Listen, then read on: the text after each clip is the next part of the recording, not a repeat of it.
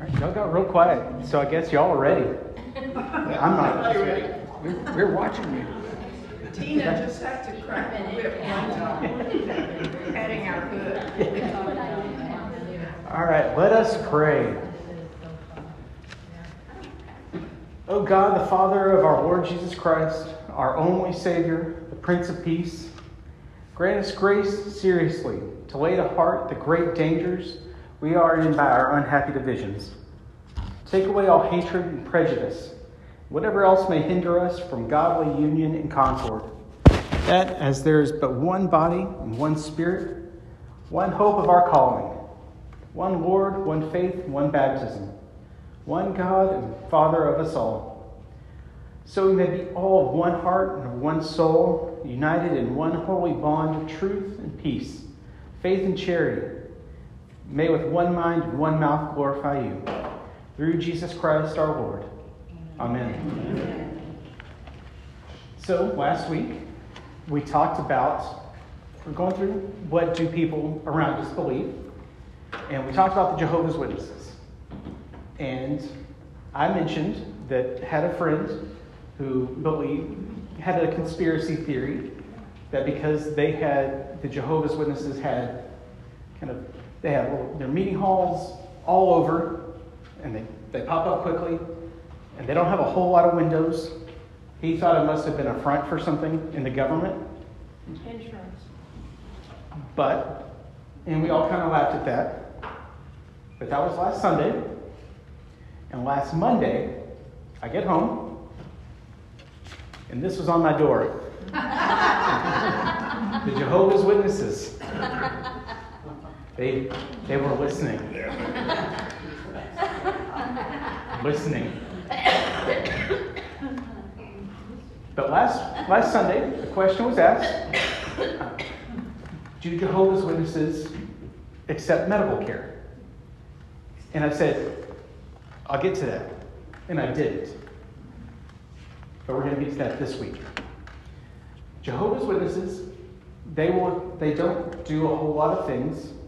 Vote, celebrate birthdays, holidays, things like that. But they will accept medical care. But what you might have been thinking of is they will not accept blood transfusions. So if you if you go to the hospital, uh, say you're in an accident, having surgery, they always you have that little form you put your initials on saying that if you need a blood transfusion, you authorize it. It's okay. Um, that form is there because Jehovah's Witnesses they read in the Bible, in the, in the book of Romans, no, Act, book of Acts, uh, that we are not to accept blood. That has a completely that had a completely different meaning way back in the day when that was written. Because, well, they didn't have blood transfusions in the first century. Just didn't work like that. But they had a very, very literal reading of that. And because of that, they will go to the doctor, they will do everything but blood transfusions. Because, well, they believe that you're not supposed to take blood. So, even if a doctor says you need to do this, they will not. That is a their core tenet. Because they believe that if take a blood transfusion, that is going against the Bible. So even under threat of life, they will not do that. They God God is gracious, but um, most will not. Does it actually say in the Bible blood had to do with blood transfusions for people? No, because we didn't. There weren't blood transfusions in the Bible. when the Bible talks about, uh, and it is in that passage, it's talking about meat sacrificed to idols. Don't be taking, don't be worshiping idols. Don't be doing things like the pagans do. And in part of that, it says, don't take blood, depending on the translation. That is, blood was used for a lot of things back in the day. Um, and in pagan circles, it could be used in alchemy, potions, spell, what, whatever it was. Um, it could just be sacrificed to whatever God they were sacrificing to. The Bible saying you are not like that anymore. Don't just be taking blood for no reason. You can you can take the meat sacrificed to idols. That's fine because you're going to eat the meat. What else are you going? to? You're not going to be drinking the blood. There's really no reason for that. So they, we can read the Bible and go, oh hey, we are not, we're not just dispensing blood for sacrifices on street corners anymore. We can read the Bible and go, there's blood transfusions are okay. They're going to save your life. So, but that's kind of where that comes from.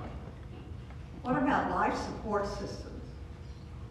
Now you're getting into a very, very tricky part of Christian ethics. Jehovah's Witnesses, they don't have like a firm stand on life support, things like that, because most most denominations don't have a firm stance. It is kind of left up to the individual. Um, pray about it, think about it. They deal with it kind of individually. But, so there is, because um, these are all things that we take for granted, are all very new. Life support systems are very new. Blood transfusions, when you think about it, are very new. But it was a great question because that kind of segued into who we're talking about today. Another group who, in the late 1800s, said, they looked around and said, the world is weird and it is changing rapidly. And this church that we see can't be the church of the first century, so we need to go back.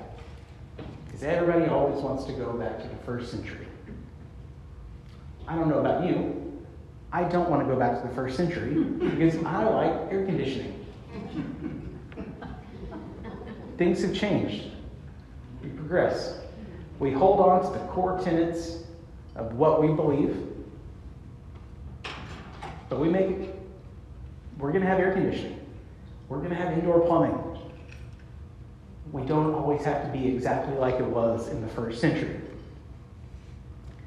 But one of those groups that said, you know, this can't be right. Let's let's pray about it. Let's come up with something. was a group who was founded by a lady named Mary Baker Eddy. In 1875, she wrote a book called Science and Health with a Key to the Scriptures. And so that book became paired with the Bible became what is known as Christian scientist. Oh, that's that that's comes later. That is Scientology, and that comes. No, uh, that is a completely different thing, and we can we can get there. We can get there in a few months. It's on the schedule. No, but Christian scientists, uh, it can sound kind of confusing because are we Christian? Are we scientists? What are we? But Mary Baker Eddy, she had a life that was plagued with illness. From her time as a young girl, she was sick. And this was the 1870s. Well, this was like 1850s, medicine is a little different now. Um, back then, it was hey, here's a handful of something, try it, let's see. Maybe if it gets bad enough, we'll drill a hole in your skull.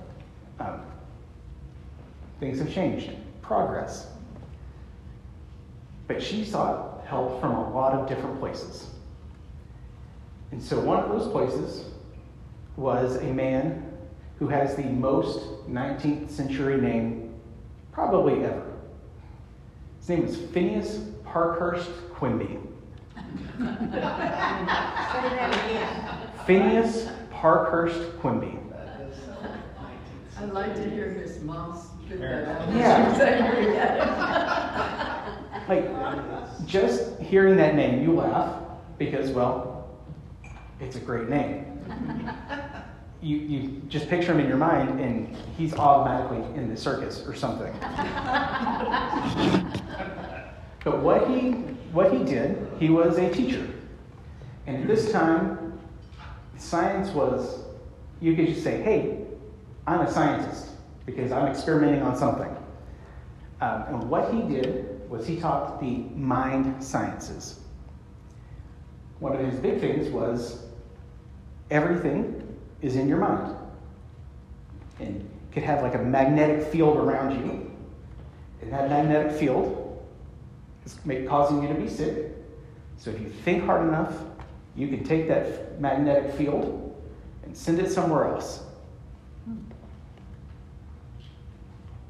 It got a lot of traction back in the day. Because, well, can't prove him wrong. But one of his students, Mary Baker Eddy, after he died, kind of took those ideas of everything's in your mind, all these things around you, they're not going to affect you. Just think hard enough. And she realized this isn't the whole truth. There's a lot of truth to it. Um, she's like, maybe if I combine it with Christianity, it'll be something. And so she did, and she was healed.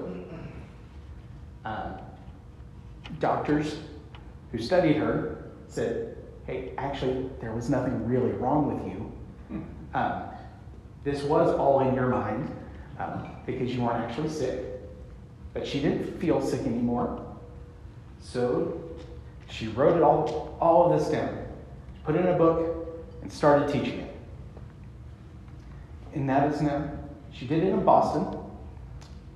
And so that became, her little group became the first Church of Christ scientist. You'll hear them talk about it today as the Mother Church. Everything they believe comes from this church in Boston, whether they're in Dallas, Tyler, wherever. They all report to Boston. But they have some uh, different beliefs. I'm going to say that nicely. Her main philosophy, theology is well, if I read in the Bible that God is love, and then I read in the Bible that God is infinite, if God is love and God is infinite, well, then love is infinite. And if something is infinite, there can be nothing else. So, there's no evil, there's no sin, they're all just an illusion. Now, I want you to take a look at the world around you today, and I want you to ask yourself is there really no evil in the world? Is there really no sin in the world? But for them, it is all just an illusion. God is love, and God is infinite. Therefore, there can be nothing else. God is mind. Yes? Then where did free will come from? That's a very good question that they don't really answer. They don't? No. It is um, everything that we have. God is love, and God is intellect and mind, and everything else is just an illusion. It's just habits. It's all it's all in your head. It's a figment of our imagination. It is it is something that if you if you pray hard enough, Uh-huh. worship hard enough, study hard enough, eventually you will overcome it. Uh, this is anecdotal, so take it with a grain of salt. But uh, they have a big, beautiful building in Boston. It, it's huge and it is extremely pretty, and they will offer tours. Well, one day they were giving a tour, and people don't always know exactly what they believe, but they want to go see the architecture of the building. And the tour guide was wearing glasses. So somebody asked, if it's all in your head, why do you need glasses? And, to, and her response was, I'm still working on overcoming the idea that I need glasses. How can they explain, I mean, evil, because we see evil every day when a man goes into a school and kills twenty children, how do they explain that? It's all evil comes from within us. It is all a figment of our imagination that we need to work past. They're all consequences of these thoughts that we are putting in there that are not real. So when they pray for uh, deliverance from thinking, who do they pray to? They pray to God. They do? They pray to God. Okay, they believe in God. They believe in God, who is the all consciousness, all power, the true form, who we are made in the image of. But they don't really pray to Jesus. They will worship Jesus and say, he, He's not God, but He's a man who is given a Christ principle. That he was given this full consciousness and that he was sent to kind of show us the way, everything. Uh, but then when he died, he wasn't actually dead, uh, but that he kind of went back into God, that consciousness. And the disciples merely thought that he was dead because, well, they still had unbelief. They still believed in, de- in death. Yeah. Okay, so, so they don't believe that Jesus is the Son of God. No. They Not don't God. believe in the Trinity. They don't believe in the Trinity. They don't believe in They, the Trinity. they don't. Yeah, No Trinity. No. Holy Spirit is the Spirit that moves, um, but it is just kind of pushes us. It was sent. It's a gift from God that is to help kind of push us to get us to the place that, where we don't need deliverance or healing. So how do they explain salvation? How do, or how do you obtain salvation? Or how do they think, what do they think it is? It is. Uh, it is. Salvation is kind of that prayer, study, and worship. And eventually, you'll get to that point where you don't need, there's no real sin. You'll get to the point where you realize that there is no sin, there's no evil, and that kind of, and it kind of goes from there. Once again, if you think about it long, and hard enough, the cracks start to show. How Is- It sounds like the hippies of the sixties. How, how many in this group now? I mean, is this a growing group or is it a diminishing group? It's a great question. Mm-hmm.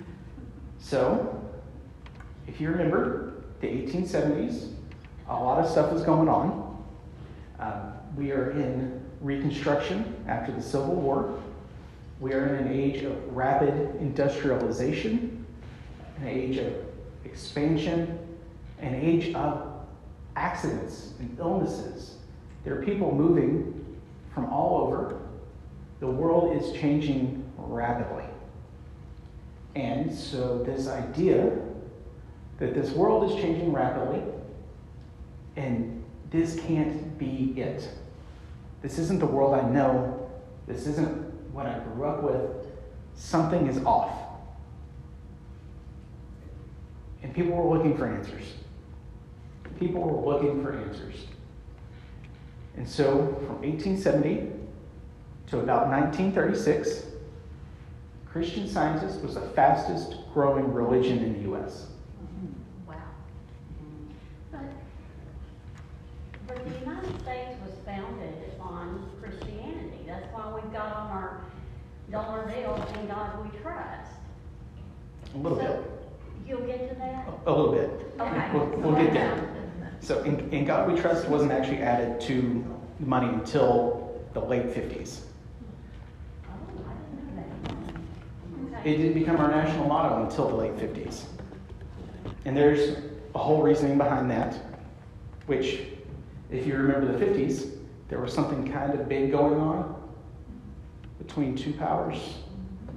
One who had a strict, strict ideal of atheism. And if they're the, and if they're the bad guys, and they're atheists, well, we must believe in God.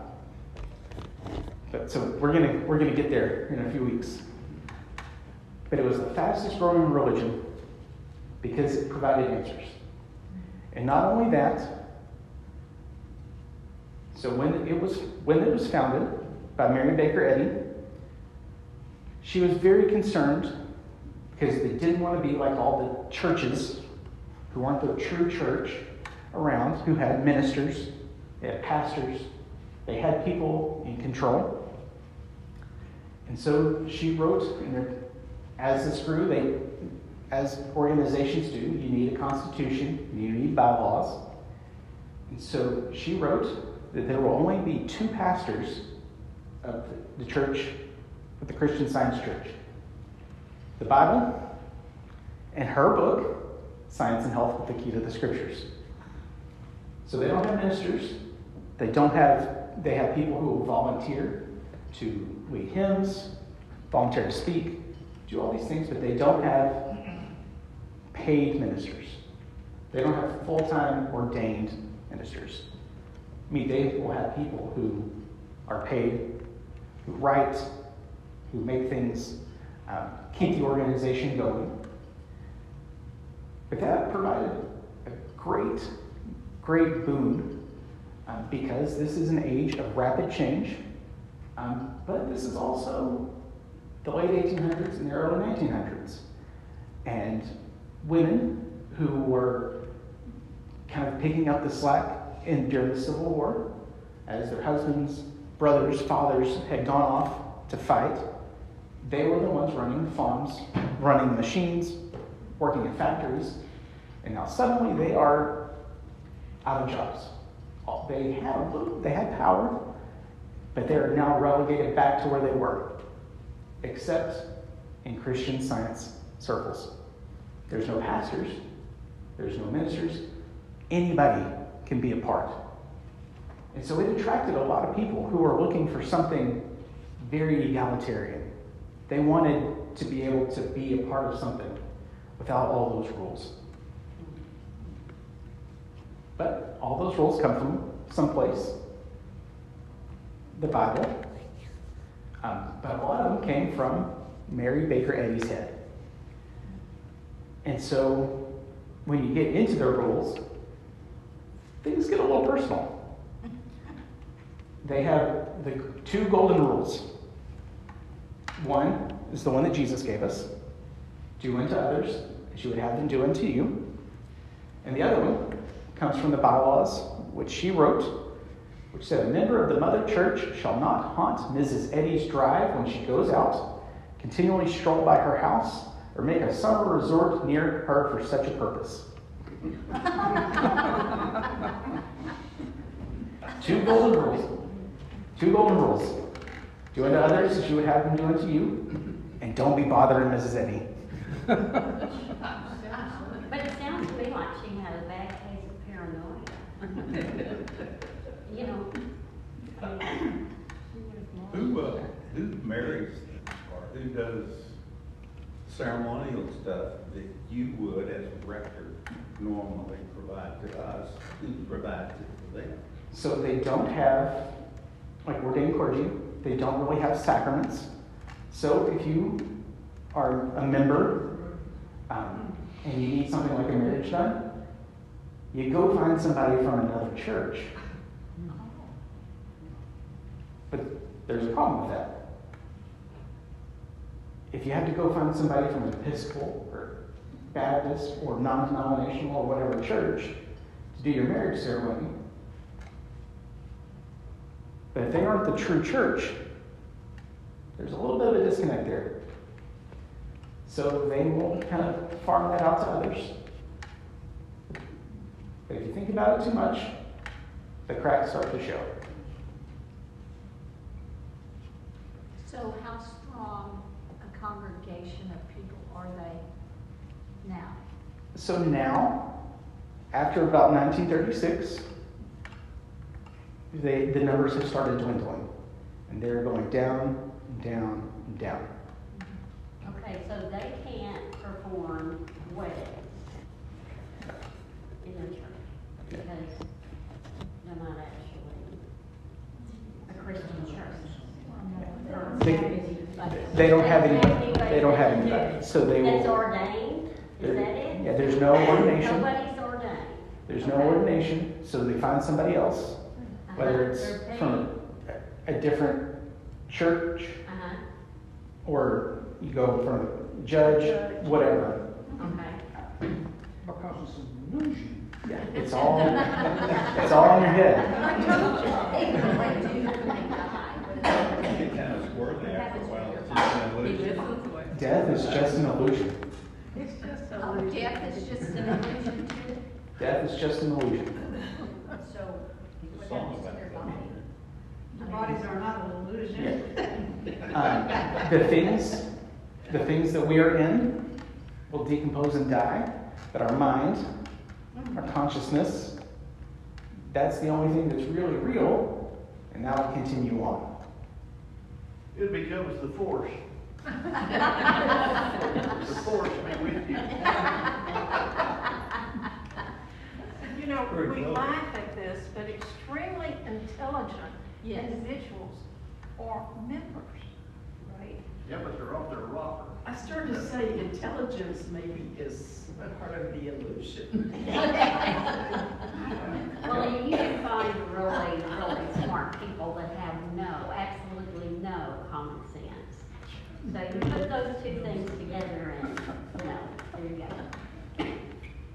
There's three things that always define, I think, a, a false church or a false religion, and that is they deny the death, burial, resurrection, and deity of Christ. They add or subtract from the scriptures.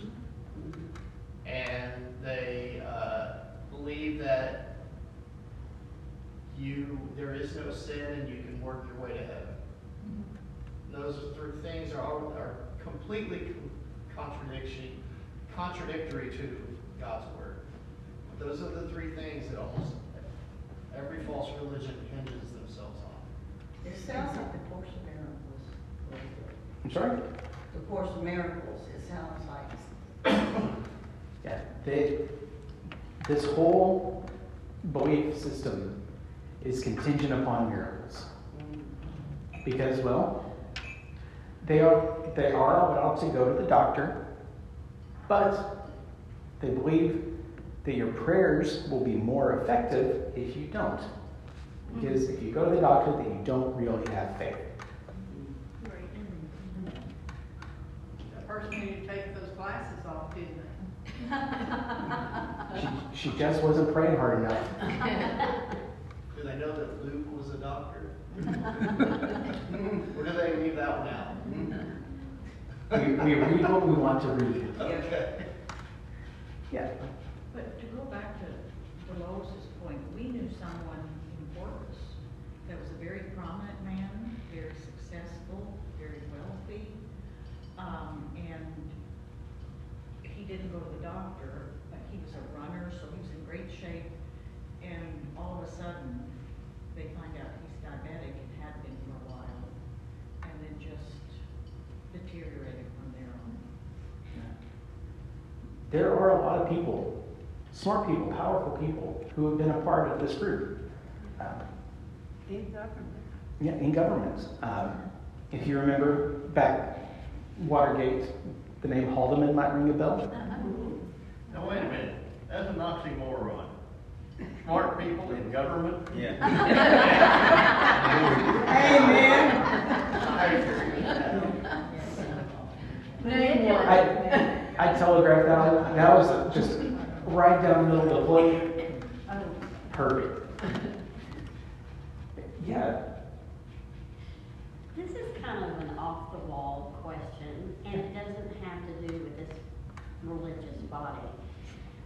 But how are we supposed to take it when Ronald Reagan's own son comes on and says that he is an unabashed atheist, not afraid of burning in hell? How are we supposed to, because I'm, I'm, it confounded me. I was, I just looked at the TV and I was like, his dad is rolling over in his grave right now.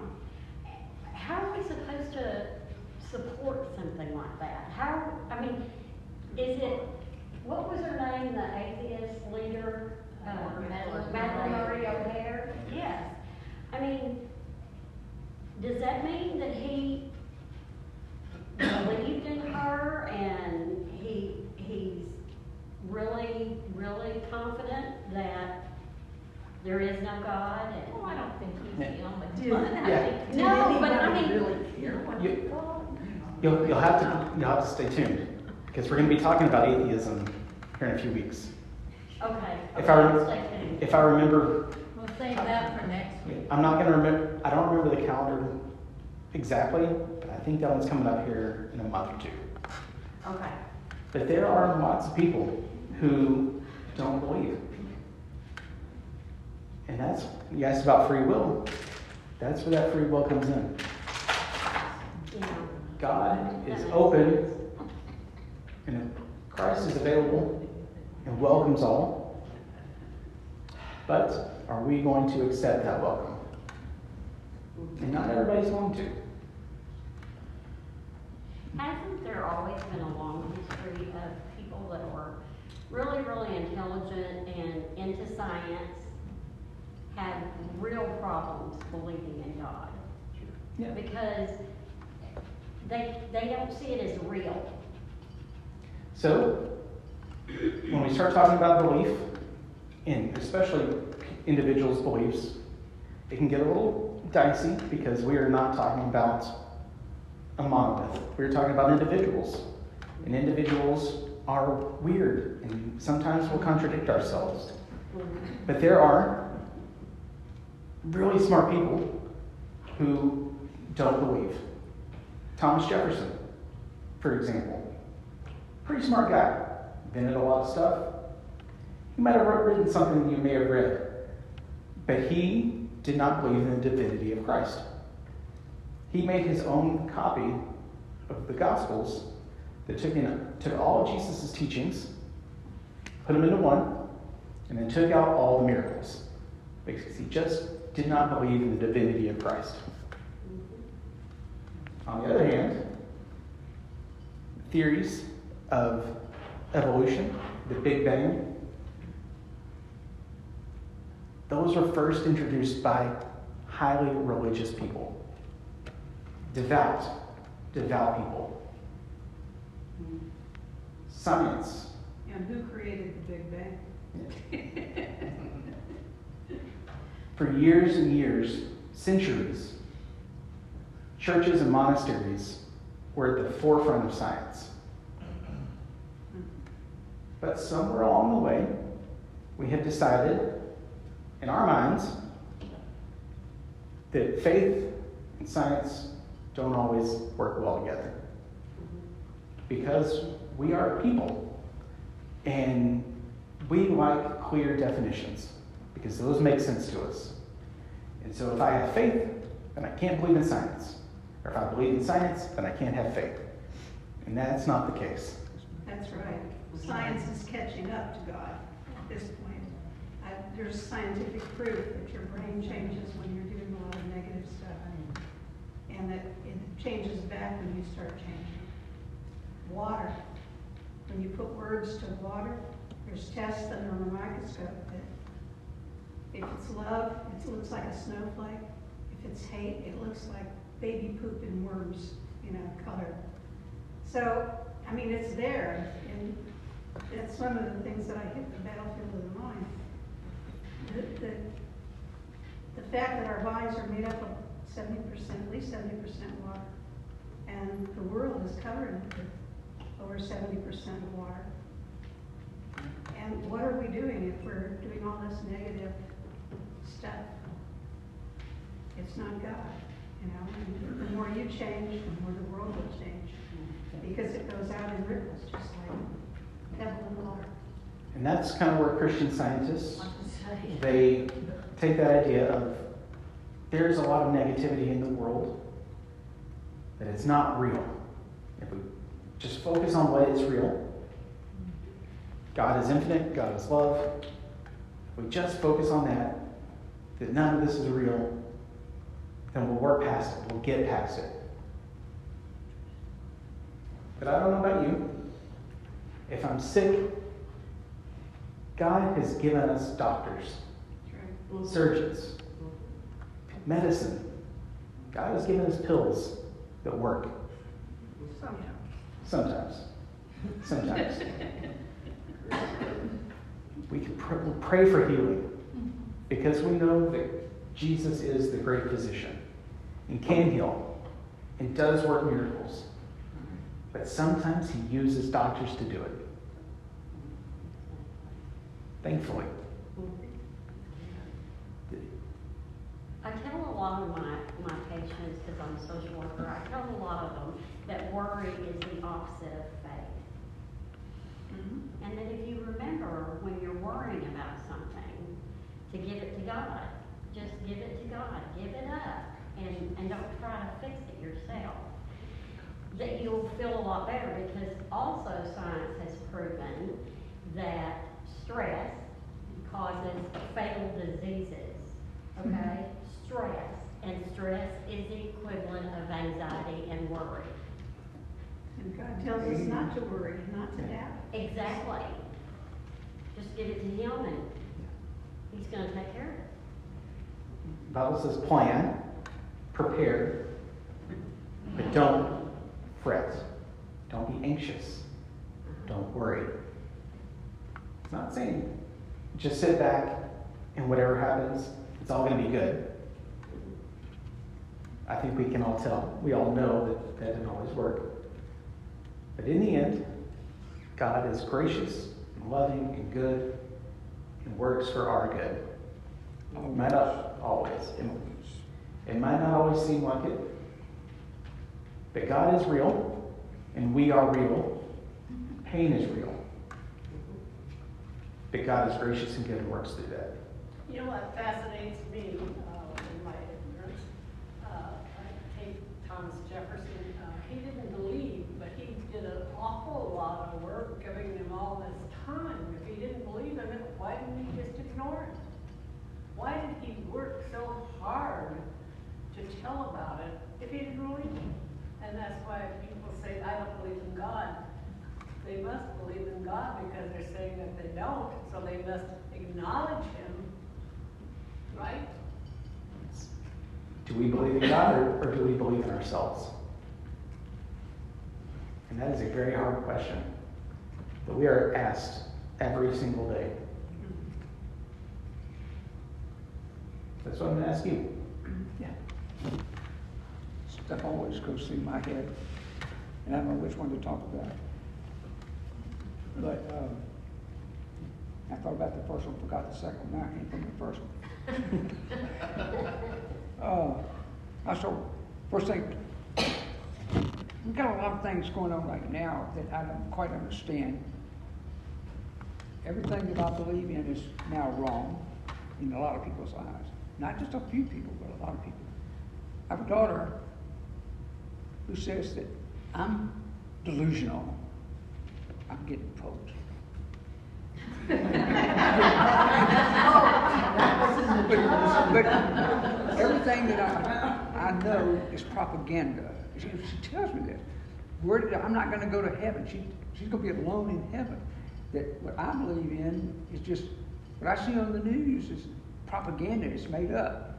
And she truly, truly believes that. She's worried about me not getting to heaven, and I'm getting poked again, so I said. Annette, did you pull your fingers yourself?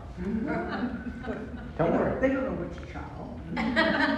Don't worry. Those pokes, they're all in your head. They're all just an illusion. That pain you're feeling isn't real. I got a, I got a nicer one. Uh, uh, I go to this every Friday.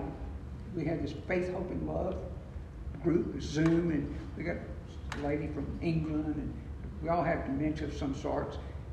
But it's one of my favorite Zoom meetings. We get, and we got a couple of Jewish people in there, you Christians. I mean, the rest of them are Christians. And the other day, about three weeks ago, this guy that was there, he didn't have a whole lot to say, but he said at that time, he says, Well, I just want y'all to know that I'm an atheist. I have faith and I have hope, and that's why, and I guess you're wondering why I'm here, but I have faith, I have hope. And none of that ever made sense to me, but he just went on and he truly believed that when it's over, when he dies, it's gone, it's it. He said, That's why I'm having my ashes, I'm going to be cremated and have my ashes thrown across to feed the earth so it'll keep. And I listened to that and I said, I started praying for him. I said, if I am totally wrong, 100% wrong in my beliefs, I hadn't lost anything. I've had a lot of peace on earth. But anyway, I hadn't seen an atheist or talked to him. He never came back. He, he, he left the show. and I don't know what happened to him. He'd been, he'd been there for about a year, you know, talking and joining in. But he was an atheist, but I just don't believe that. He's not the only one. Mm-hmm. There are a lot of people who, who believe that. I feel so sorry for them. And if you'll come back next week, we're going to talk about them. Oh. Perfect setup.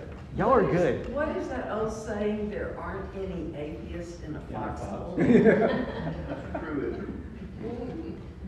a good one. No atheists in foxholes. So next week, we're going to be talking about another group of people who don't always believe in heaven. We're not talking about atheists yet. We'll get there. But stay so stay tuned. It's a great place to end. We'll pick back next week. We can't guess what, what that will be. You can guess if you would like. send send me your guesses, and, every, and everyone who gets it who gets it right will be put into a drawing for a prize. But they don't, they don't believe in heaven. They, they don't believe in heaven.